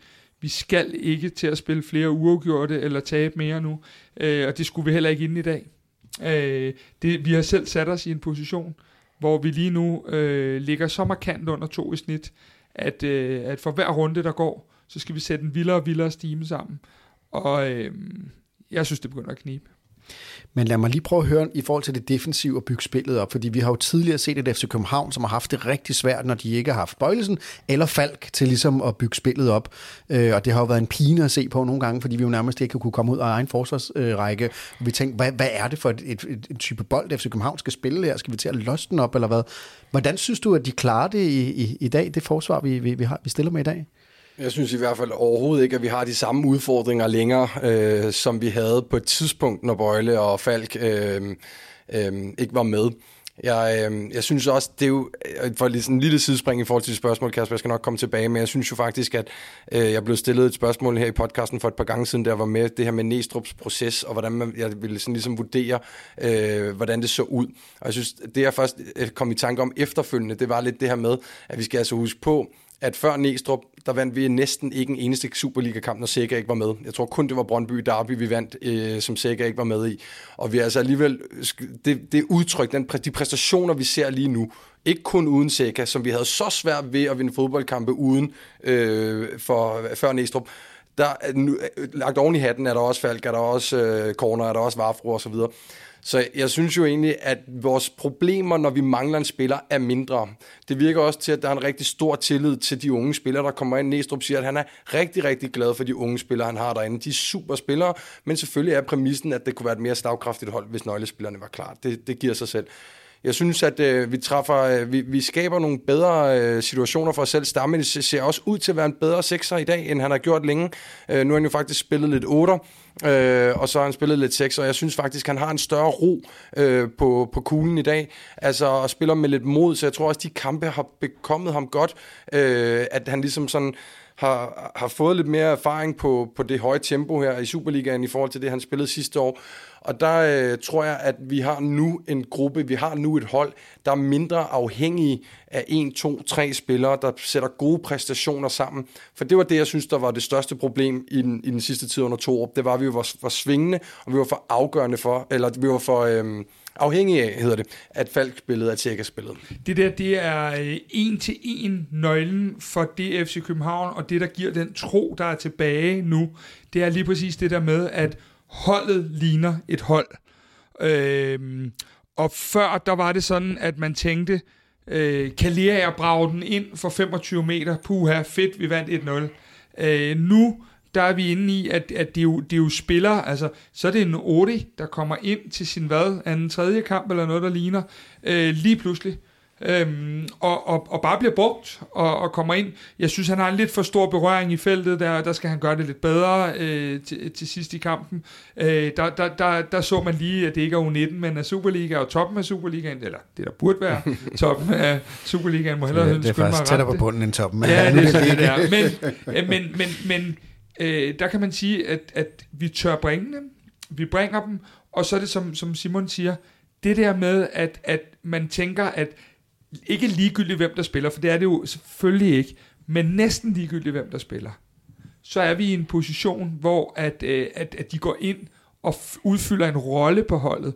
Og det synes jeg virkelig, hvis vi skal rose Næstrup for noget, og det tror jeg sgu, han har brug for, fordi jeg synes, han har mange ting imod sig lige nu, så er det virkelig den del, det er virkelig godt trænerarbejde.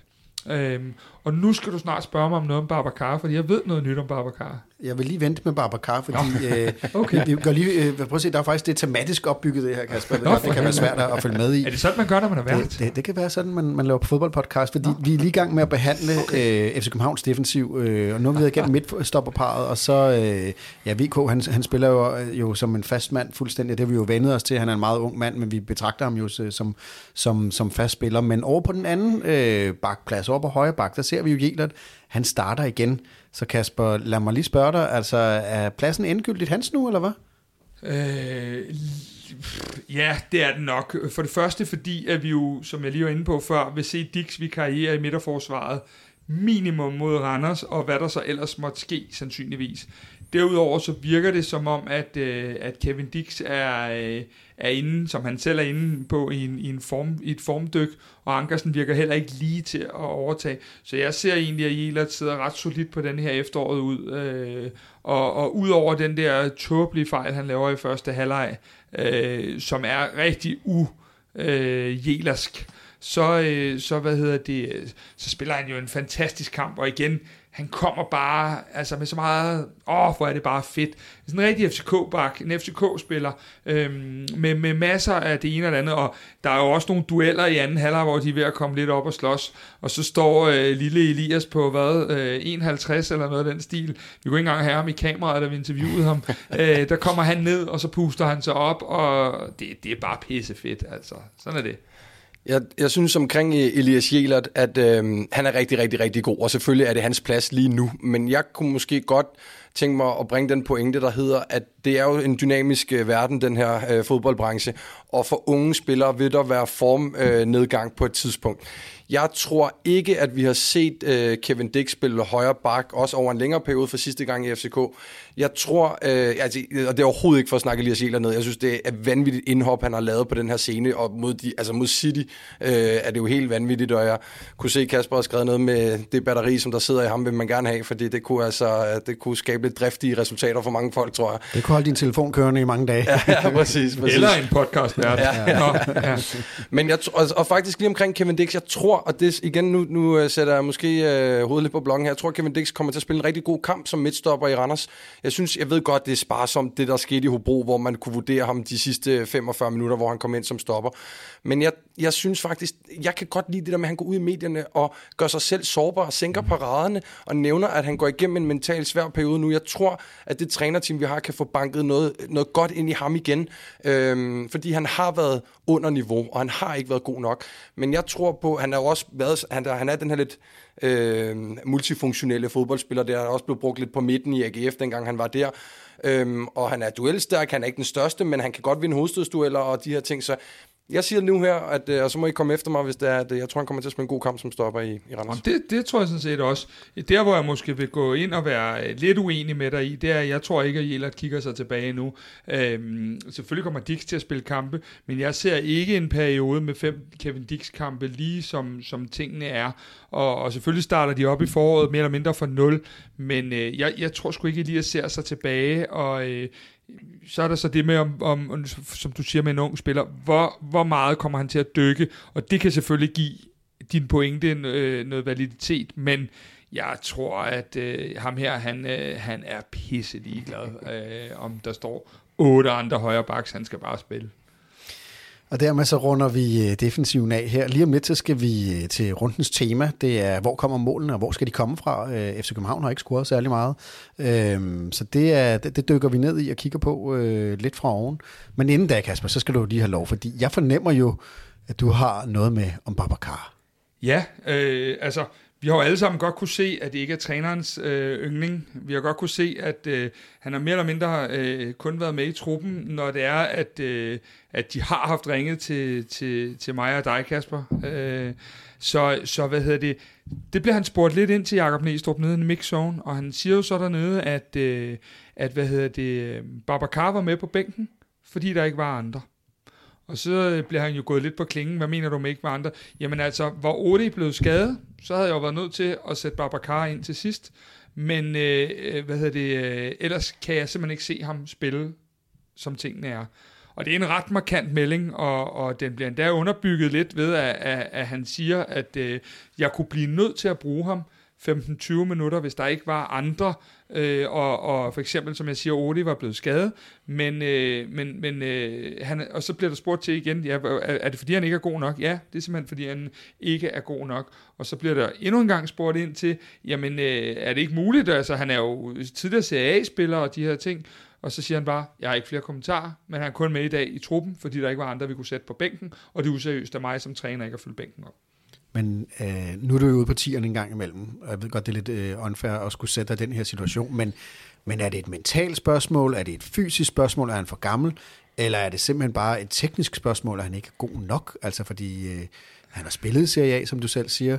Øh, han er en, en ordentlig øh, fyr, øh, han kan ligge deroppe, han kunne være sådan en klassisk FCK-targetmand, hvis, hvis han havde kvalifikationerne til det. Hvor er det, den fejler? Øhm, altså, Ja, nu, jeg, jeg bryder mig ikke om at, at tale øh, dårligt om enkeltpersoner. Det gør vi egentlig aldrig i det her program. Men så lad mig vente om at sige, at du skal... Øh, når jeg ser de der 11 løvehjerter i dag, der løber og spiller, sådan et hjerte skal du have, når du spiller, fordi det, det er en af forudsætningerne. Du kan være god, du kan være dårlig i en fodboldkamp, men du skal med med ville det her. Og der kan man jo så som lytter sidde og tænke over, om alle i truppen ved det lige nok, når, ud fra det her emne. Øh, hvis vi lige kommer tilbage til strategien igen her. Øh, vi har haft øh, talenter, vi har haft trupspillere, vi har haft stjerner. Øh, trupspillerne skal lidt ud. Øh, så Babacar, han går vel under et, øh, et fejlkøb, hvis han hverken kan være et talent eller en, en stjerne her. Babacar er vel indkøbt som stjerne, skal vi på en eller anden måde tænke i hvert fald, fordi med, med hans CV og alle de her ting, øhm, så, så, så er den ikke længere.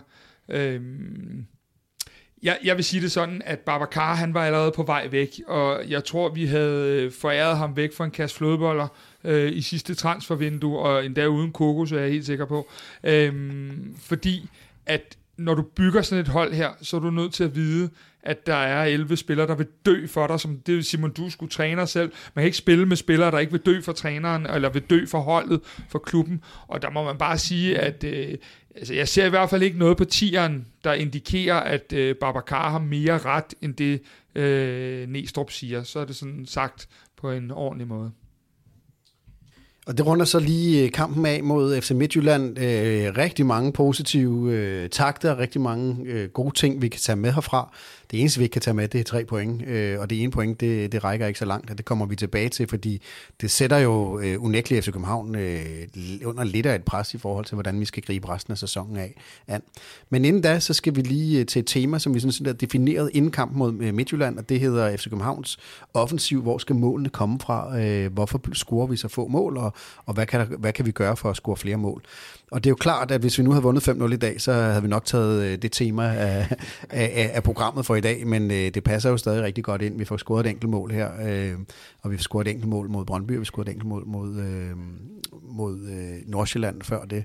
Men der er jo ikke mange scoringer, og vi har jo solgt sidste års topscorer Pep Biel, og han er vel stadig helt i toppen af FCK's topscorer-rangliste, selvom han blev solgt ja, for... nu var Klaassen forbi nu var Klaassen lige forbi i dag, ikke? men ellers så har han ligget øh, der, selvom man ikke har, har spillet i øh, halvanden måned nu, eller hvor lang tid det er. Så hvad er det egentlig problemet er, Simon? Hvorfor scorer FC København så få mål? Jamen, jeg tror først og fremmest, så er det måske vigtigt at definere, øh, hvad vi taler om. Fordi en ting er øh, ikke at score i en kamp som i dag, hvor vi egentlig bør score øh, måske to, tre, fire måske, mål måske endda, øh, og så måske ikke skabe nok chancer til at kunne score mål. Og det, jeg synes i hvert fald fra mit sådan trænerfaglige synspunkt, der er lidt mest interessant at kigge på, det er det her med, øh, hvordan skaber vi chancer? Altså, hvordan vores fase 3, som det bliver kaldet, afslutningsspillet, hvad er det for nogle overgange til at få afslutninger på mål, vi vælger? Hvilke taktiske tendenser er der? Og vi har jo tidligere, når jeg har været inde snakket lidt indlægsspil, hvordan indlægsspillet har ændret sig i løbet af årene efter to opkom til. Øhm, og så er det klart her under Næstrup, jeg tror, at øh, der er et par pointer, som er vigtige. Det ene, det er, at øh, som Kasper også har været inde på, det her med, han har haft så lidt tid på træningsbanen, efter han har taget over, at de skulle spille hver tredje dag, og der har været så meget fysiologisk at tage hensyn til, at det har været svært at øh, træne rigtig meget. Så han startet et sted, og der har han startet fra bunden. Og det er ligesom det, vil siger, han vil øh, det her udtryk med at bygge holdet op fra bunden, han vil stabilisere defensiven, han vil sørge for, at afstanden var mere kompakte, og de her ting, som vi også har snakket om i andre udsendelser. Jeg synes, at øh, det kan jo være en ting. En anden ting kan også være, at man altså helt basalt mangler spillere, øh, som øh, har afslutninger som deres spidskompetence. Jeg synes, at man kan sige, selvfølgelig er det jo ikke sådan, at uh, Havkon og Klaasson og Mo og sådan noget ikke kan afslutte og score mål, men jeg synes ikke, det er det, de har som deres spidskompetence. Og det, øh, og der, og der, det synes jeg, Pep Biel, en af hans spidskompetencer, det var, at han var en dygtig afslutter. Øh, corner øh, i, i, i vist omfang også en dygtig afslutter. Øh, og, der, og der mangler vi noget lige nu. Så det synes jeg er den ene ting. Jeg synes også, efter tabet af Pep Biel, der har man ikke kun mistet en dygtig afslutter, man har faktisk også mistet en, der, og nu skal jeg prøve, det kan godt være, det bliver sådan lidt nørdet, men, men sådan nogle relationelle overgange, kalder man det. Altså når, når, når man laver en relationel overgang i fase 3, så kan det være ved et bandespil, spil på tredje mand, et indlæg er også en relationel overgang, hvorimod de individuelle øh, fase 3-løsninger er noget 1 ved 1 eller langskud. Og jeg synes lige nu, at vi ikke lykkes nok med at få sat bandespil op, spil på tredje mand op. Vi lykkes ikke helt med at få skabt fyldt øh, nok spillere på i farlige rum i fase 3. Øh, og så forfalder vi meget til indlæg, og jeg synes, vi har haft nogle gode indlægssituationer. I Brøndby tror jeg, vi havde rigtig, rigtig mange indlægssituationer, som bare ikke blev gode nok, fordi at Brøndby var gode til at falde, lande i feltet og forsvare feltet og få blokeret indlæggene. Øhm, så der er sådan nogle forskellige parametre, sådan som jeg ser det. Og, øhm, og jeg synes jo, altså det, det er også mere retfærdigt at vurdere Næstrup og at vurdere udtrykket, når man har en, en trup, øh, som er bredere, og som der er mere kvalitet øh, til rådighed øh, med de spillere, der, der nu er ude her. Ikke? Ja. Men øh, der er jo selvfølgelig det her med, at vi mangler jo angriberne. Altså, vi har ikke en angriber på i dag, og det, der er selvfølgelig en, en, en klasseangriber, har jo næsen for at være der, hvor man skal være, og, og også at score og sparke den ind. Men i forhold til relationerne, Øh, det kræver vel A, at det er nogle spillere, som passer sammen, og det kræver vel B, at de har øh, noget erfaring med at spille med hinanden, og det kræver C, at de har tid på, på træningsbanen til netop at opbygge de der relationer. Så, så hvor, øh, hvad, hvad er det for en vej, Næstrup skal gå nu, hvor han jo netop har taget den sidste del af ligningen ud? Han har jo ikke tiden på træningsbanen, fordi der er kamp øh, nærmest hver tredje, fjerde dag. Øhm, så hvad, hvad, hvad, hvad skal han gøre nu? Ja, det er et godt spørgsmål, fordi der er jo også, øh, jeg er helt sikker på, at de går også mønstre igennem til kampforberedende træning dagen inden en kamp, og der, der, der, der snakker, og selvfølgelig er der en plan, og selvfølgelig er der noget, som man siger, øh, så er det de her rum, vi, øh, vi, vi angriber. Jeg kunne forestille mig, at det mål, der faktisk bliver scoret i dag, er et mål, man har arbejdet med på træningsbanen med et overlap, men kan der gå ind i banen for Rooney, og så det her otterløb i felt, som, som klasserne er så god til at time. Så, så selvfølgelig bliver der arbejdet på det.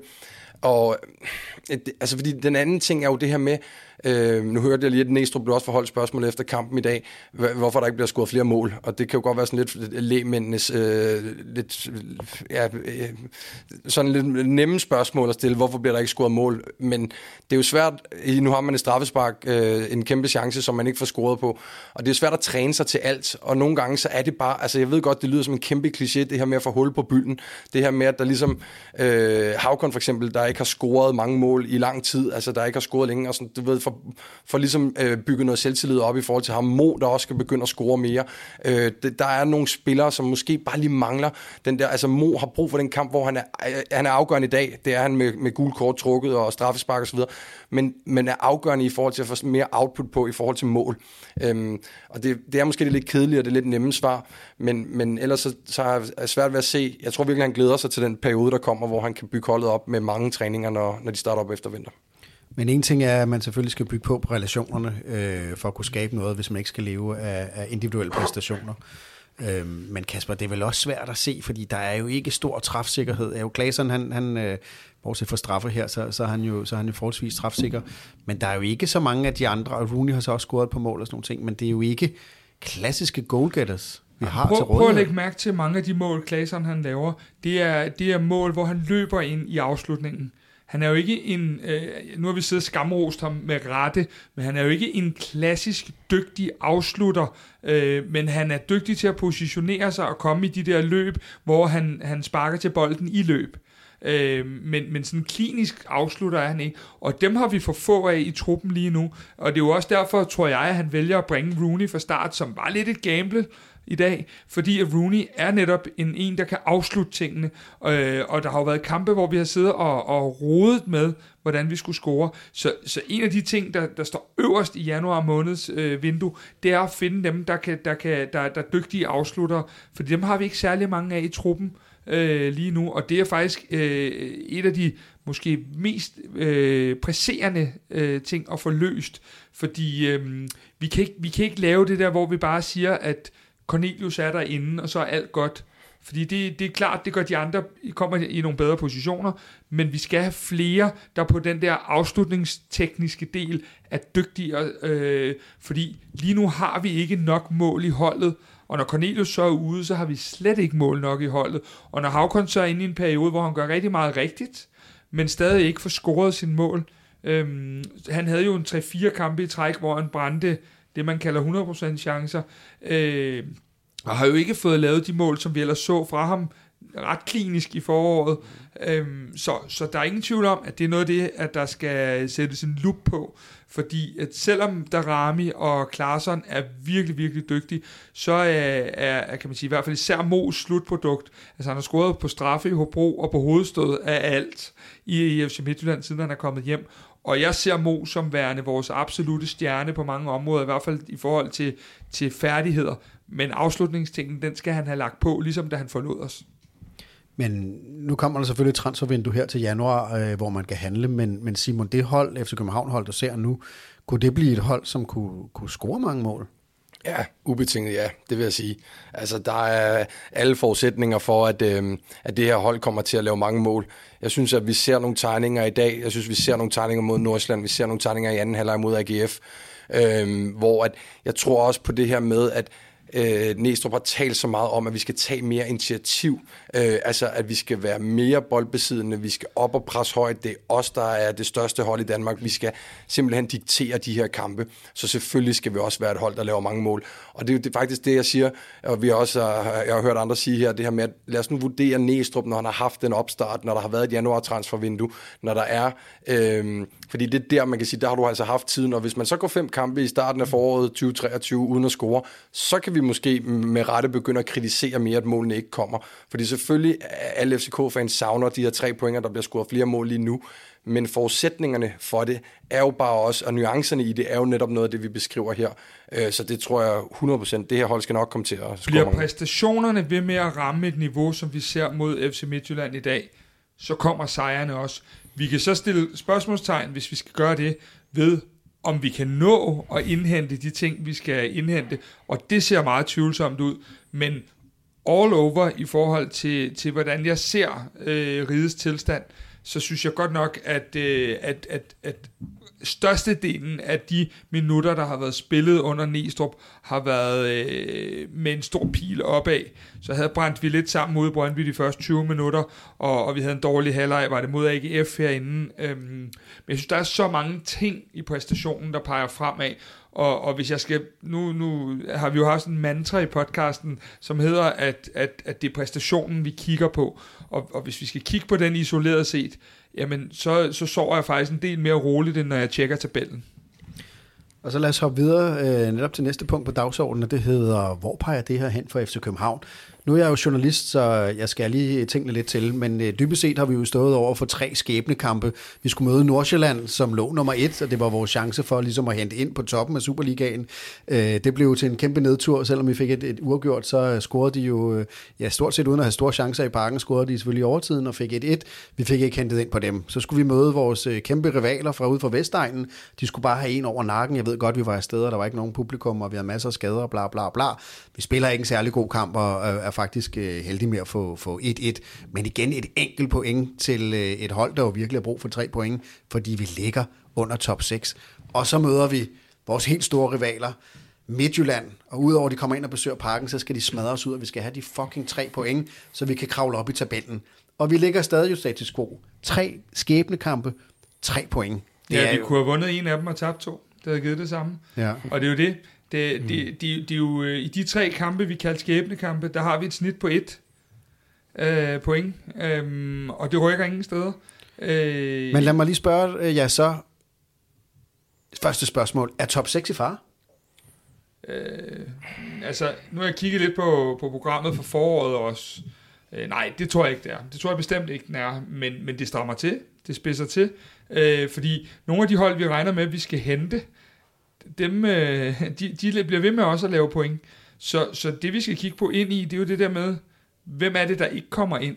Og der, øh, altså, jeg kigger notorisk ikke på det i øjeblikket, fordi jeg, øh, jeg kan godt se, at øh, det kan ende i en situation, hvor at, at, at nogle af dem, man ser som en klar top 6, øhm, de simpelthen ikke kommer med. Og ja, vi kan blive en af dem. Jeg tror ikke, det ender så galt. Hvad siger du, Simon? Øh, det, det kan jo blive forkrampet til sidst, hvis vi, øh, hvis vi fortsætter med at spille godt, men ikke høste point her, som vi har blandt andet gjort mod FC Midtjylland i dag. Så, så er det jo ikke urealistisk, at vi ikke øh, rammer top 6. Nej, det er det ikke. Og jeg tror også, ligesom Kasper, at FCK nok skal komme i, i top 6. Jeg tror, hvis, og det her, det kan jeg godt forstå, det måske er mig, der skal sige, fordi jeg ikke er øh, øh, stor FCK-fan, øh, som I er og så videre, men jeg, det, og det er jo ikke, fordi man skal give afkald på noget, og selvfølgelig skal ambitionerne er her, at der skal jagtes alt, hvad der skal, man går på banen hver evig eneste gang for at vinde. Men nu når du sådan journalistisk trak det lidt skarpt op her lige før i dit spørgsmål, Kasper, så vil jeg måske gerne lige bringe en pointe ind, at jeg kan ikke huske i min tid, hvor jeg har fulgt dansk fodbold øh, og, og, og fulgt FCK, at jeg i to kampe mod Brøndby og Midtjylland, hvis jeg som fuldstændig neutral fodboldobservatør skulle stille det bedste hold imellem de to, øh, start 11, der er blevet lavet imellem de to, at der vil være så mange fra Midtjyllands hold i dag, og så mange fra Brøndby's hold sidst, hvor hvis jeg ikke var FCK-fan, og jeg ved godt, at øh, der sidder FCK-fans derude, der nu måske øh, kaster en lille smule op, men hvor man vil vælge øh, så mange fra Midtjyllands hold, og så mange fra Brøndby's hold. Og det er bare det, jeg synes, der er en væsentlig pointe. Det er det, der er præmissen, det er det, der er forudsætningerne. At, at der individuelt spiller for spiller, øh, der, der er altså, øh, jeg vil gerne have haft Brøndby's nier øh, på, på FCK's hold, jeg vil også gerne have haft deres højre bak, og der er også en masse dygtige spillere i parken fra Midtjyllands hold i dag.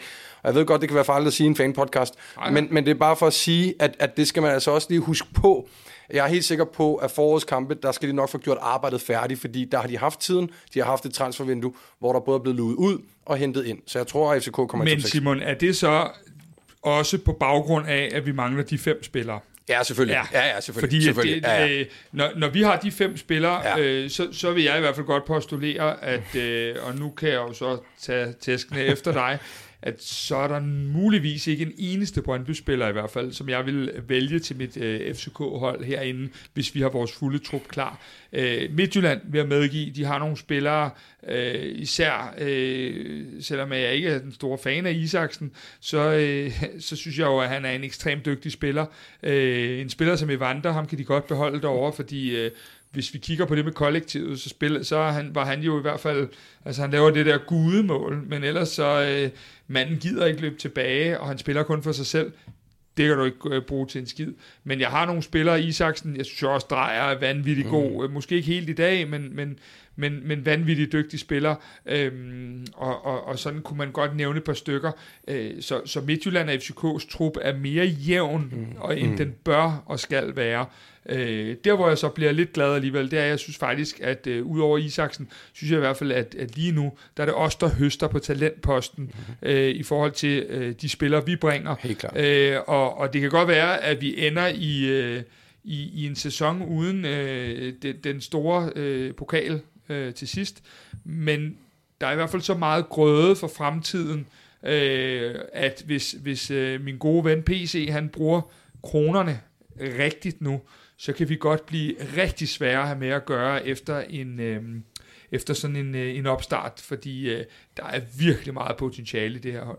Jeg skal love for, at øh, du kommer op øh, på mærkerne her, efter der blev sagt, at der er op til flere Brøndby-spillere. Altså, prøv at høre her. Prøv at høre. Han skal ikke inviteres i vores podcast, og så sige, at der er nogen fra Brøndby, der kan komme på vores hold. Nu stopper festen. Det er At jeg så gerne ville have øh, Ohi som backup for corner, og synes, den var oplagt til 7,5 millioner kroner. Det er sådan en anden sag, men så stopper festen også. Men det er super godt, Simon. Hvad hedder det? Vi, vi mangler lidt liv her, når vi skal sidde og... Bring lidt rav ind i det, ikke? Ja, lad os- lad os bringe lidt sådan rav ind der. i den. Fordi nu kommer næste spørgsmål, spørgsmål, og det er jo altså på bagkant af et nyt strategi for FC København, meldt ud flot her. FC København, de skal vinde den danske liga år efter år, hver eneste år. Er guldet uden for rækkevidde efter kun et enkelt point igen? Altså, jeg bliver nødt til at sige ja. Det, det, det synes jeg, det er. Nu skal vi igen sidde sådan en søndag, gudskelov skal vi i flyveren øh, i morgen mod øh, det spanske. Men øh, nu skal vi igen sidde sådan en søndag og håbe, at alle kampe ender uafgjort, så kan vi snakke en uge mere. Men der er så mange hold, vi skal forbi. For at blive danske mester er der øh, sandsynligvis en øh, 7-8 hold i morgen, vi skal forbi. Øh, jeg er så med på, at en steam kan gøre meget. Men jeg synes, hvis Nordsjælland ellers øh, gør ren bord, så er der 10 point op til førstepladsen efter den her runde. Øhm, og det synes jeg bare er voldsomt. Især fordi, at med de problemer, vi har lige nu rent øh, øh trupmæssigt, skadesmæssigt, jamen, vi kommer jo ikke til at gøre ren bord resten af efteråret. Så øh, jeg, jeg vil sige det sådan, at øh, der er godt nok nogle øh, ja, Wheel of Fortune, der skal, der skal pege i sol, måne og stjerne, hvis vi skal blive danske mestre. Den tror jeg ikke på.